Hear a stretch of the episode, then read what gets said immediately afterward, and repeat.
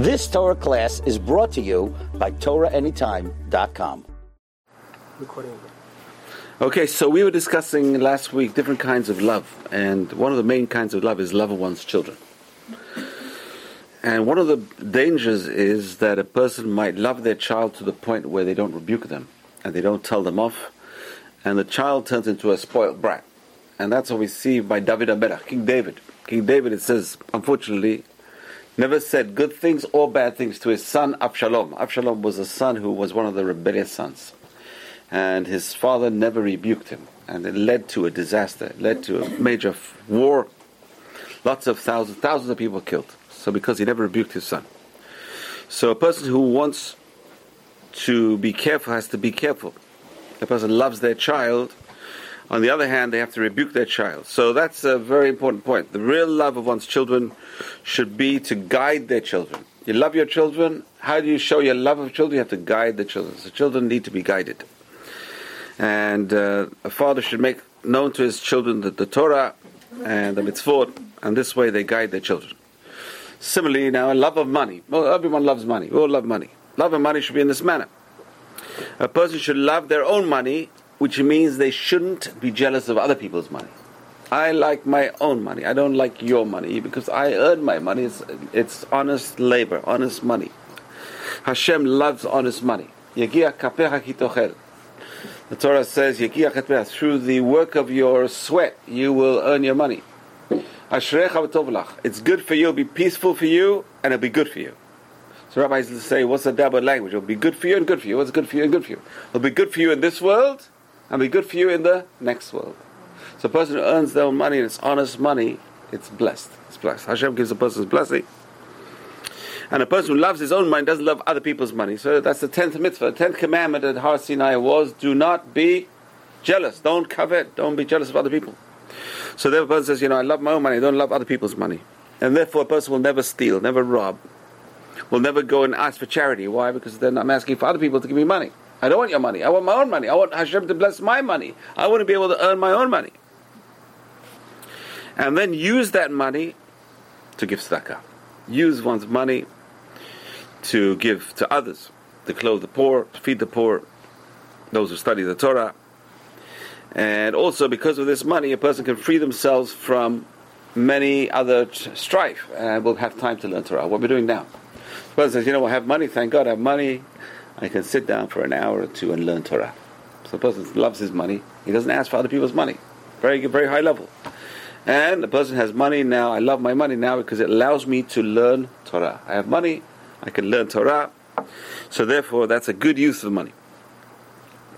However, the problem is the person says, you know, I've got so much money, nothing can affect me.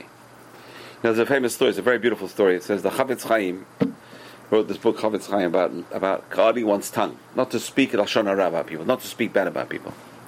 He writes over there, one day, he needed, the yeshivot needed money. And all the rich people lived in Moscow, capital city of Russia, because they lived in, in that area of the world.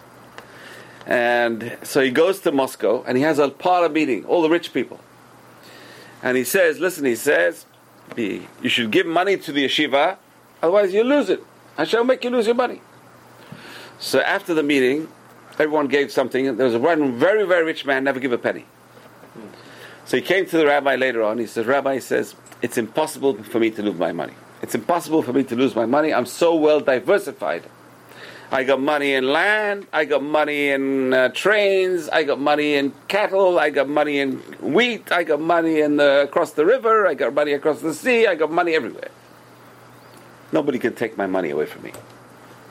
So the rabbi said something very interesting. He says, maybe no one can take your money from you, but maybe God can take you away from your money. You know what that means? He's going to die. so a person says, you know what, my money is secure. My money is with the U.S. Treasury. I have U.S. Treasury bonds. By the way, that's not very that's not very good investment today. But uh, person Hashem, Hashem laughs. Listen, you think I can't take your money from you? I can take you away from your money. of course. so a person should love their money because it gives them security to be able to learn Torah and be able to do mitzvot. That's what our money is for. To look after our children, to raise our children properly. However, a person should not find security in their money and say, my money will protect me. many very rich people lost their lives. There was a very famous story. It's a true story. Unfortunately, there was a, a Jewish man, very, very generous. Edmond Safra, very, very generous. He owned a bank, Republic National Bank. He owned a bank in America. Very, very rich. And he sold his bank, I think it was $16 billion. $16 billion he sold. And he, he has a house in Monaco. Monaco is where all the rich people live because there's no taxes. So he lived in Monaco, beautiful mansion, and he has a security guard, everything. Imagine, he just sold his, he sold his business $16 billion. He's living the life of luxury. But he was very generous. He gave yeshivot, he gave here, he gave built houses, hospitals. He gave everyone. A very, very nice person. And but nevertheless, here he is, very rich man, in his own mansion, and all of a sudden the mansion starts filling with smoke. He's in the bathroom, and he sees smoke coming, and he has over there a metal door on his bathroom, so no one can break in the bathroom. Imagine he's all the security devices, everything, all security, full security. He even has a security guard. And he pushed the button, and the metal door closes. The metal door closes, but the smoke gets in. He died of smoke inhalation. He's the richest man. And in the end, they found the security guard set the fire. Imagine. He hired the security guard to protect him. And now, you know what? I'm protected, right? Uh-uh. Security guard himself. So a person never, that's why a person should never have faith in their money. A person should have faith in God, that's it. Never have faith in your money. Money can't save a person. Money can't save a person. Yes. Did this happen now? Happened a few years ago. But it's a very big lesson that money can't save a person. The person has all the money, we need God's help. The person should never put their money, trust in their money. Don't trust in your money. And uh, similarly says, a person should love their wife. Why should a person love their wife? So number one is because you're not allowed to love anyone else. We're limited. A man is limited to one wife. So a person should love their wife. He should think about his wife. My wife saves me from many sins. And that's enough. That's really enough. She saves me from many sins. She cooks for me, she cleans for me, she looks after me. What would I do without my wife? I don't know. So a person should love their wife. So it's a very good, healthy love, healthy kind of love. And this way she looks after me, and this way I can learn Torah. I know I was a, I was a boy in yeshiva, and boy, you have to do your own washing. Oh gosh, yes. to worry about, especially on vacation. The yeshiva would give food and they would give everything. When you're on vacation, I was in Israel. I never had really relatives in Israel. I'm, I'm fending for myself. It's like, God, I can't wait to get married. At least someone will look after me. so I go, thank God I got married. Baruch Hashem. So a person should love his, love his wife. Why? She saves him from sin. She stops him being immoral. She helps him have children, which you can't do without a wife. She raises his children. She prepares the food, needs of the household. Because of her devotion, the man has time to learn Torah. Baruch Hashem for women like that, who send their husbands to learn Torah. You know, the most famous woman was the wife of Rabbi Akiva. Rabbi Akiva was a shepherd. He was a shepherd, and she was a very, very rich woman. She was the wife of Kalba Sabua, who was a, one of the richest, richest men in Israel. And he, he brings her all the greatest rabbis to marry. She said, No, I don't want them. So then she falls in love with the shepherd. She sees this Akiva, he's very smart, he looks after the sheep, he's very caring, he's very kind. She tells her father, That's who I want to marry. I want to marry the shepherd. Father says, You're mad. You're the richest woman in Israel. You want to marry you can marry anyone. Why do you want to marry a shepherd for? If you marry the shepherd, I'm going to cut you off. You're not going to get a penny from me. Wow, it's amazing. So I don't care. She left the house, she married Akiva, on condition he'll go and learn Torah. She saw he was genius. This boy, he didn't know anything. He didn't even know Aleph Bet. But she saw the way he looked after the sheep. He's brilliant. This man is brilliant.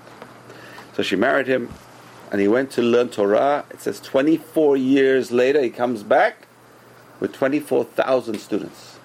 Imagine, in 24 years, he learned the whole Torah. It's hard to imagine. That's all it takes 24 years. you go study for 24 years, but you got to have a good head. You go study for 24 years, you became a chief rabbi of Israel. Amazing, amazing. 24,000 students come following him. And he told them, he says, whatever I have and whatever you have is all from this woman. Because without my wife, I wouldn't be where I was today. So that's a good woman. That's a good woman that sends a husband to go learn Torah. It's very, very important. And she helps him serve God. So what do we do without wife? So that's why that, that love is a good love. The healthy love of a man for his wife. And the love of a woman for her husband, also. It's very, very, it's a big mitzvah, a tremendous mitzvah. And love of one's father, love of one's mother. Because look how much we owe our parents.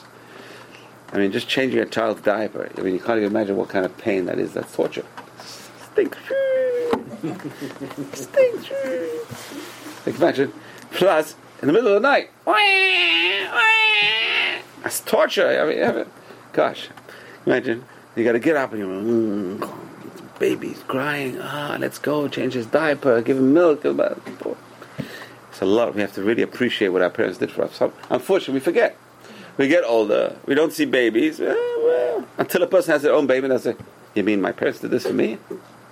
You know, sometimes, unfortunately, it's tragic. People get old, and they also wear diapers. It's amazing today.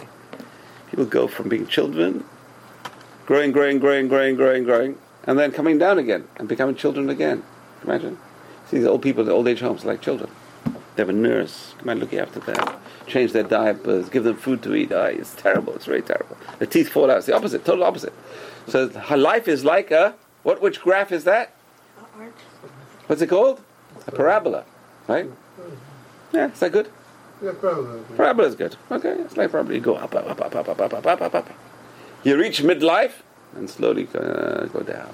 Terrible. You come back to being children. Terrible. The child is getting his new teeth, and the old man is losing his teeth. terrible, terrible, terrible.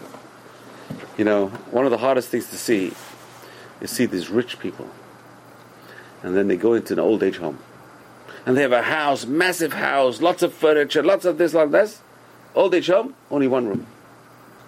One table, one chair, one bed. What'd you take with you? Two suitcases. It's a preparation for the end. That's it. So a person amasses, amasses, amasses, amasses, can't take it with them. You know, the pharaohs, what do they do? What do the pharaohs do? They build their massive pyramids, tombs. Why? Because they believed they could take everything with them. So in the tomb, they put their chariots, they put even killed their servants, they mummified their servants, they mummified their pets. They're going to think they're going to take them with them. And you know who took them? The grave robbers. Look at the idea. They thought they're going to take them to the next world with them. And the grave robbers came, and the biggest grave robbers were the French and the British. You go to the French Museum, you go to the British Museum, the British have a, have a room full of 50 pharaohs. Amazing. You go to the room, it's full of pharaohs. Imagine. They have more pharaohs there than were in Egypt. yeah. I thought they found them. They didn't find them, they stole them. They took them from Egypt. They conquered Egypt, and they went to all the pyramids and took all the pharaohs and put them in the room in the museum. But wouldn't the police get They them? thought What police? The other police, you So they found piece of mummification instead of They found piece of? in being mummified, but instead they found them in the museums forever. I mean, this is Who?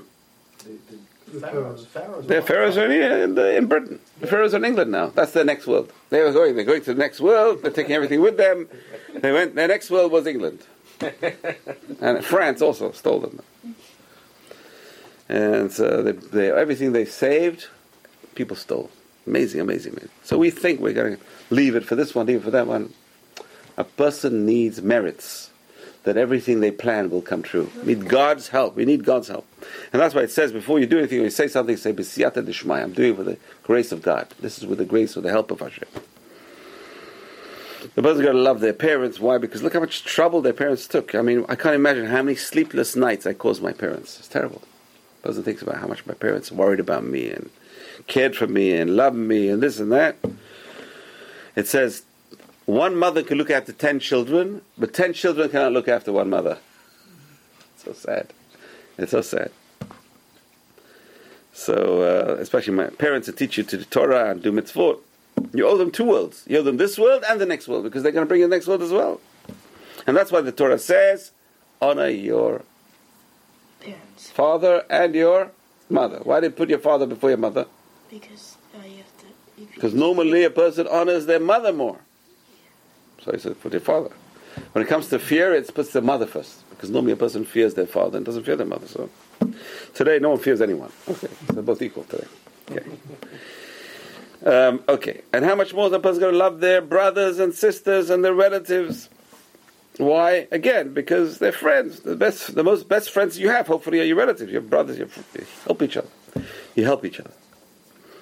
So that's good love. This is healthy love. Loving one's spouse, loving one's parents, loving one's children, loving one's brothers, sisters. That's very healthy love. And then he says a person should love their friends. And that's what the Torah says. That's the next level. Ve'ahavta l'reacha kamocha. Love your friends as yourself. It's very, very high level. And this is a very general rule. What does it mean? So Hillel used to say, don't do to others what you don't want others to do to you. It was a negative. If I love you, I'm not going to hurt your feelings because I wouldn't want you to hurt my feelings. If I love you, I'm not going to damage your property because I wouldn't want you to damage my property. So that's a lower level of loving one's friend as, as oneself, at least, at least up to that point. So a person should get along with other people. So a person who loves other people, they're going to help him. If I help you, you're most likely you'll help me. Most likely. So this way, when I'm doing well, I'll help other people, and then when I'm not doing so well, they'll help me. So it's like an insurance policy for the future.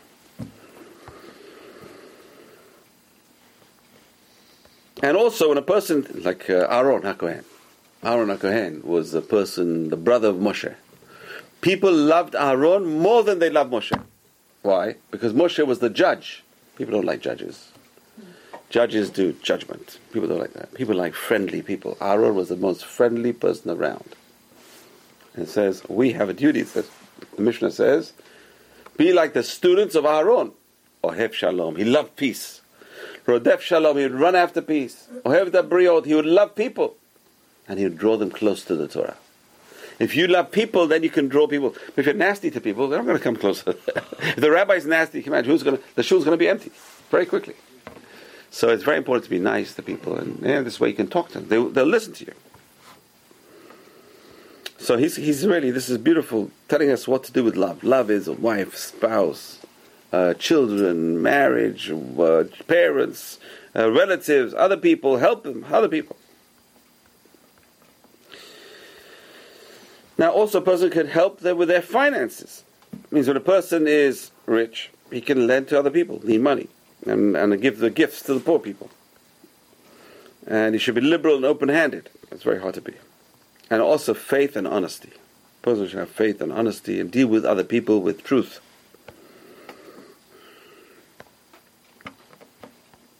Okay, now we come to who to be friends with. This is very important for young children, especially who to mix with in school, who to mix with in community, who do you mix with? The wise man said to his son, this is a parable. If it should occur to you to make friends or companions, make friends with wise people. Make friends with the kids in the class who don't fool around, who's serious about learning. Make friends with people about who are serious to learn. Some people are serious to learn, some people are not serious to learn. You see on Shabbat. Who comes to the class and who doesn't come to the class? Make friends with the ones who come to class. Make friends with the one who comes to shiur. Make friends with the one who are interested in learning. Don't make friends with someone who doesn't interested. This way, if you go with them, you'll be learning all the time. They're always learning, always learning, always learning. And that's what Shlomo Melech says in Proverbs chapter 9 give knowledge to a wise man, and you become even wiser.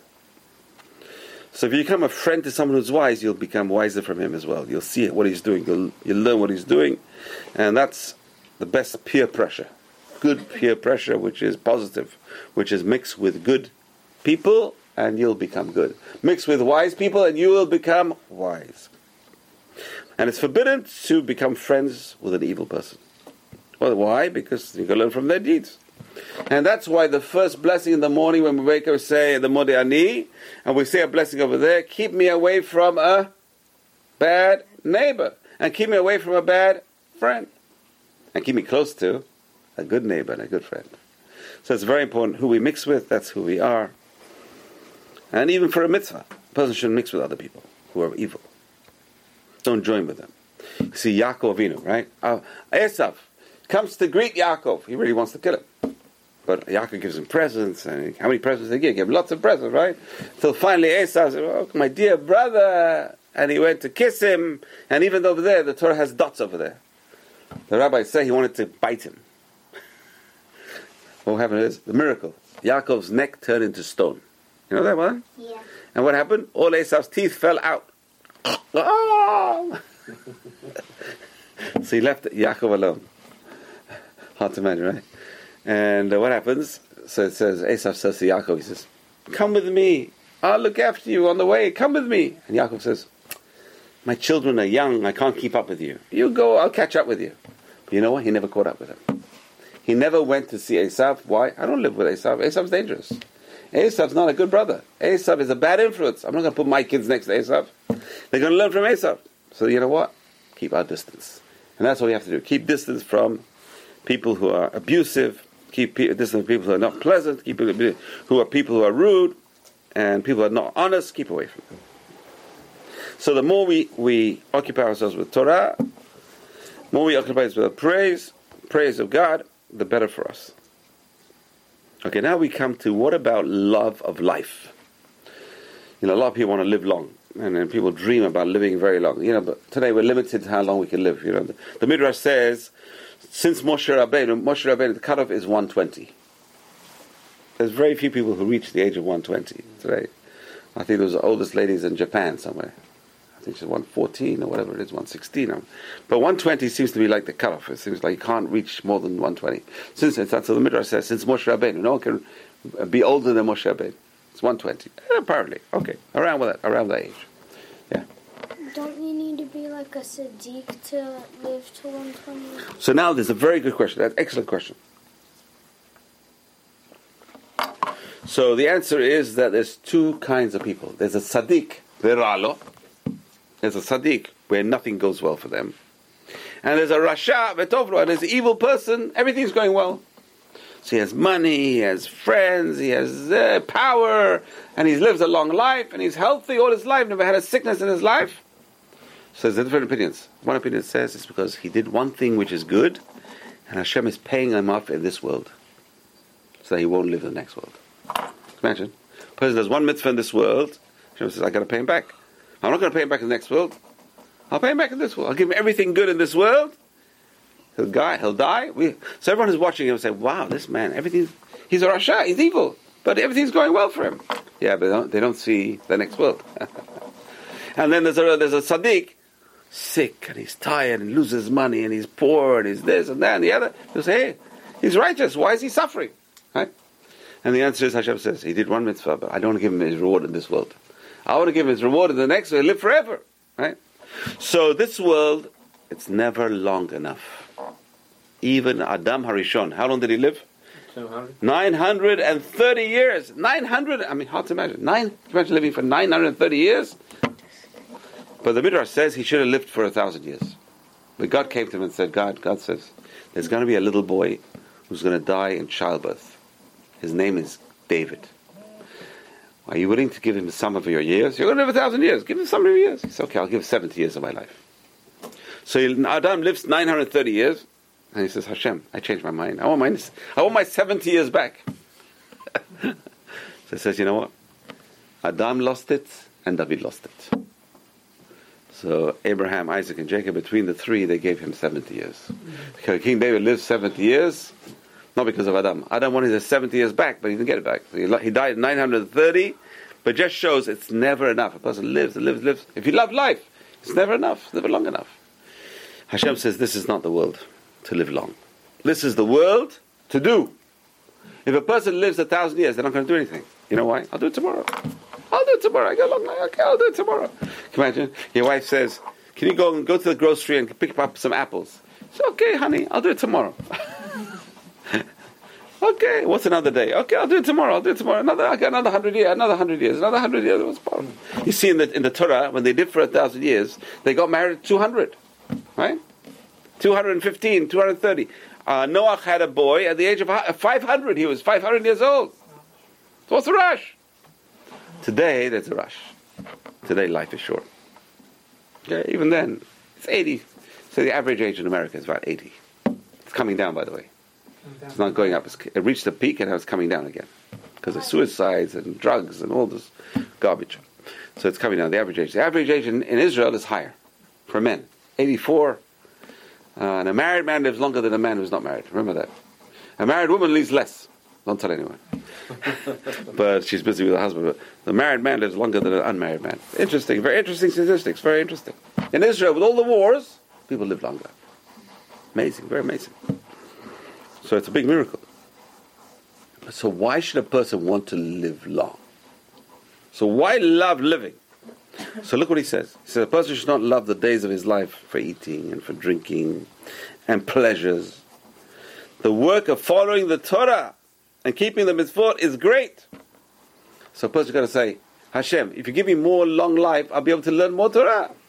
If you give me longer life, I'll be able to do more mitzvot. That's the reason to live long. Right? Not to have parties and frivolous things and garbage. A person should live long in order to serve Hashem. You know, by the way, when a person prays, it's very important to give reasons. Person, Hashem, I want to live long. Says, Why? I want it for your sake, Hashem. So I can serve you. I want to learn your whole Torah. I don't want to go to go to heaven without half the Torah. I want to learn the whole Talmud. I don't learn half the Talmud. I want to learn the whole Talmud. So that's the reason. So it's telling us you love life for what reason? A person's got to love life to do good. That's the whole thing. And that's uh, the best. So a person's got to have the best motives. And similarly, a person will fear death, not because he fears death, because he's scared. He'll, he won't have time to finish all the mitzvot, to do all the Torah, to learn the whole Torah. So a person who does not have any fear of life, of, of God, that's not called life. A person who has no fear of God should be disgusted with his life. And that's what Rivka said to Yitzchak. Imagine. What does Rivka say to Yitzchak? Amazing thing. Rivka says to Yitzchak. She says, make sure that Yaakov doesn't marry one of the girls of this, this, this country. If he, work, if he marries one of these girls, he says, I, I'm weary of my life. I'm sick of my life because of the daughters of Chet. That Esau married these girls who were offering idolatry, uh, offering uh, sacrifice to idols. The smoke of their offerings come into my nose. I'm sick of them. It makes my life. I'm sick of my life. Why is she sick of her life? Because she sees her children doing evil. Send my son Yaakov away. So we see over here that what what makes a person sick of life is averot. A person does the sins, they're sick of life. A person does mitzvot, I want more life. I want more life. So it's amazing, amazing. It's very powerful language he uses. I'm sick of my life because of these girls who are bringing idolatry to the to idols. They're bringing sacrifice to idols. Okay. Now, what about honor? So, one of the things the Rambam says is keep away from honor. Honor is a bad quality. Ego is a bad quality. Humility is the key. However, she says most cases a person must run away from honor. Jealousy Kinat Tavan Kabul. Three things remove a person from this world. Pirkei Avot, chapter 4. What are the three things remove a person from the world? Jealousy. A person is jealous. They don't have a good life. Why? I want to be like this one. I want to be like this one. I want to, I want to have what he has. I want to have, drive his kind of car. I want to live in this kind of house. I want to live in the palace. I want to live. Imagine, there's a joke. It says two Jews were passing by Buckingham Palace. Have you been to Buckingham Palace? That's where the Queen of England lives. It's a massive. It's massive, massive, massive. Right? And one Jew says to the other, he says, I wouldn't mind having a house like this. And the other Jew says, can't afford all the mezuzot. Imagine you're going to buy a mezuzah for every door. She's 400 rooms. That's 400 mezuzot. I can't afford the mezuzot. Forget about so what's the use of having jealousy of something? I can't afford the jealousy. I can't even afford the mezuzot. Forget about the heating bill. Can you imagine? Wow, the heating bill, 400 rooms. Can you imagine? Through the roof. Okay, but she's a queen. Everyone else pays for her So, there are times, he says, there is a kind of honor which is good. And that is the honor of Hashem. A person does a mitzvah for the sake of Hashem. That's honor to Hashem. That kind of honor, fantastic kind of honor. That's the kind of honor a person should have. I want to give honor to Hashem. So a person does a mitzvah for the sake of Hashem. You get an aliyah and you go and you say a bracha for the sake of Hashem. That's honor. You bring honor to Hashem. You give a tzedakah for the sake of Hashem. That's honor to Hashem. Now, what about eating and drinking? So he says, when a person does business or work at a job for pay, he shouldn't think he does it for the sake of pleasures. Right? You know, I have a guy here who became Baal Teshuvah. He did Teshuvah. He says before, Friday night, he would go to the pub and sit with his friends. And now he goes home and makes kiddush. he said, My wife likes it better like this. Never, she never saw me Friday night. Imagine. Guys hang out with their friends in the pub, drinking, drinking, drinking all night. They come back in the morning, go to bed. He says, now I come home, I make kiddush. What a difference in lifestyle. Yeah, one is sanctifying God, and the other one is drinking. You know, there's a joke. There's a beautiful joke. It says uh, there was a little Jewish guy, and his life was not going well. Everything bad happened to him. He lost his job.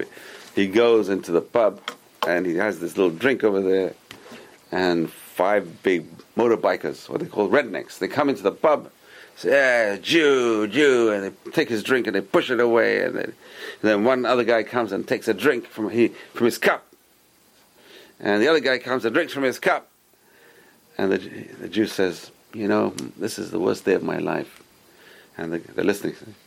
So you know, I lost my job, I lost this, I lost my money, I lost this, and I came to the pub to drink my last drink, and I put poison in, and I was going to drink it. And then you guys came and drank my drink. anyway, that's a joke. Okay, but a person should work not to enjoy. A person should work to support themselves. I want to live in order to serve Hashem. So the money is going to buy me food. I'm eating. You know, it's amazing. When a person eats to do mitzvot, that food becomes like a korban. What's a korban? Sacrifice, an offering. When you eat because I want to serve Hashem to make me strong serve Hashem, that food is a korban. It's a very, very high level. Very extremely high level. And that's how you transform your food, your material things, into something spiritual. You take the food and make it something spiritual by thinking, just by thinking. I'm eating this food in order to be strong so I can serve Hashem. Amazing, amazing. When a person sleeps, before you sleep, you think, I'm sleeping in order that I should wake up to be able to serve Hashem. Tremendous. You make that sleep into a mitzvah. So a person's going to eat in order to be healthy, in order to serve Hashem, and uh, to grow in Torah. And similarly, a person sh- should not say, I'm going to fast. Because fasting can remove the strength. You won't have strength to learn Torah. You won't have strength to do mitzvot. So obviously a person is going to have a balance in eating and drinking. This way he's strong, but not overweight and not unhealthy. It's got to be healthy. We've got to be healthy. Why do we have to be healthy? So that we can serve Hashem. Beautiful. So everything a person does should be what's called the Shem Shamayim. So this way a person is serving God 24 hours a day. He's, you know, it's a beautiful story. It says the, the boy goes to the rabbi. The rabbi says, I don't understand. I eat an apple, and you eat an apple. You make a bracha, and I make a bracha. What's the difference between you and me? We both do the same thing. So the rabbi says, listen, he says, you make the bracha to eat the apple. I make, I eat the apple to make the bracha. Imagine, two different things completely. I says, you know what? You go sometimes, they have meals for in, memory of someone, right? So there, a person who knows will say, I'm going to make a bracha on this food for the sake of the soul of so and so. I'm not eating it because I'm going to eat it because I want to eat it. I'm eating it because only for the sake of the mitzvah. That's it. Same thing on Shabbat, right? The hardest meal. What's the hardest meal on Shabbat? So should but he knows. the third meal is the hardest meal. You see a lot of people just sitting there not eating. They don't realize the third meal is the purest meal for the sake of heaven. Why? I'm not full. That's why I'm eating. I'm eating purely for the sake of heaven. This is amazing. The harder it is, the purer the motives. And that's why it's the highest level. It's the highest level to eat. Seudah Shlishit. So even harder than that is the. Which, it's very hard. The fourth meal is even harder. But that's not required. That's an extra. The fourth meal is an extra. It's good to do the fourth meal with bread, but it's not required. But you can do mezonot. You have a piece of cookie, cake, whatever it is. But it says that meal, the fourth meal, sustains the bone in the back of one's head, the luz bone, which is when a person is re- resurrected from the, the, bed, the dead. That's the main bone. So a person, what do they eat on Motzei Shabbat? Mean, can imagine eating the third meal. Everyone's. You see, people can't eat anymore. But you eat it not because I want to eat it to stuff myself, because I'm stuffed already. I'm eating for the sake of God. And that's a very high level. So he says, look at this. A person should leave all the loves in the world and cling to love of God. That is the goal. The goal is to get to the point where a person loves Hashem. And it's very high level. We say every morning in the Shema, twice a day, we have to Hashem one of the mitzvahs of the Torah is to love God. How do you love God? How can a person love God? And the person, the answer is you got to practice. You practice first on your children. You practice first on your wife. You practice first on other people, and then you can start thinking about loving God. If your person doesn't know how to love other people, how can you love God? Okay. Now there's two things over here.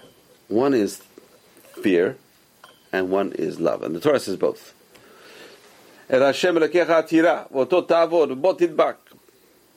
Fear God. Right? Oto ta'avod, serve Him, and cling to Him. Pasuk says in Devarim. It's amazing pasuk.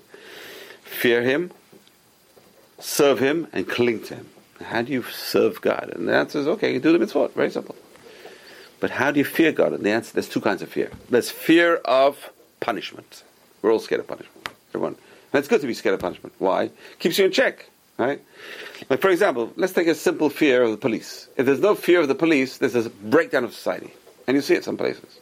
Some places are not scared of police because what can they do to you? They'll put you in jail. In New York City, no one goes to jail. You get out on bail and there's no, no money, no nothing. I don't know how they, you know, that's why you see all the statistics. Anti-Semitism is getting worse. Why? Because they put it, they're in and out. They're not in, they're not in jail. They don't spend a night in jail. Imagine, hard to imagine. So maybe three times they go in and then they can stay in. It's crazy. So there's no fear. If there's no fear, society falls apart. There has to be fear. So fear of punishment is a very, it's a good level. Person's scared, you know. Hashem might do something to me. If I do this bad, bad thing, maybe Hashem will do this. That is fear of punishment. But there's a high level of fear which is God is watching me. There's a policeman right behind me with his lights flashing. Oh God, you ever had that feeling?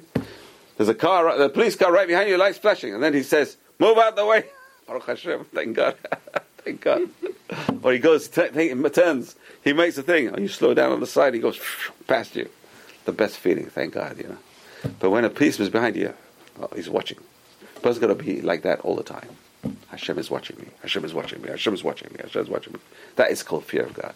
Fear of God is Hashem is watching me right now. Uh oh.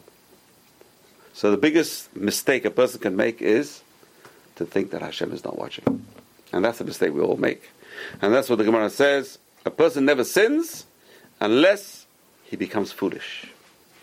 What is the foolish bit? What is the foolish bit? He forgets Hashem is watching him. That's foolish. Foolish is, I don't believe Hashem is watching me right now. Eh, maybe Hashem take a break. You think Hashem takes a break? Hashem doesn't need to take a break. 24 7, He's watching. He's watching and He's seeing how people behave. Imagine. And also what they're thinking in their heads. He knows everything. It's fun being Hashem. I think it's fun being Hashem. You think it's fun being Hashem? But it's also painful. You know why it's painful? Because I create you and you rebel against me. It's terrible. I create you, a human being, and you know what you're doing? You're rebelling against me. But I created you. It's like a child rebelling against his parents. It's terrible. So on the one hand, it's fun being Hashem. On the other hand, you see how people treat you. I'm Hashem. I created that person. Well, what can I do? But it's a beautiful story. Everyone has hope. We have hope. Hashem is very giving. I'll tell you the story. Beautiful story. It says, Abraham Avinu, he would always give people things to eat. Come into my tent. And you're hungry? Come eat. Please wash your hands, wash your feet. Go, come inside. Have some food to eat. And then when they finished eating, he would say, Now say Birkat Hamazon.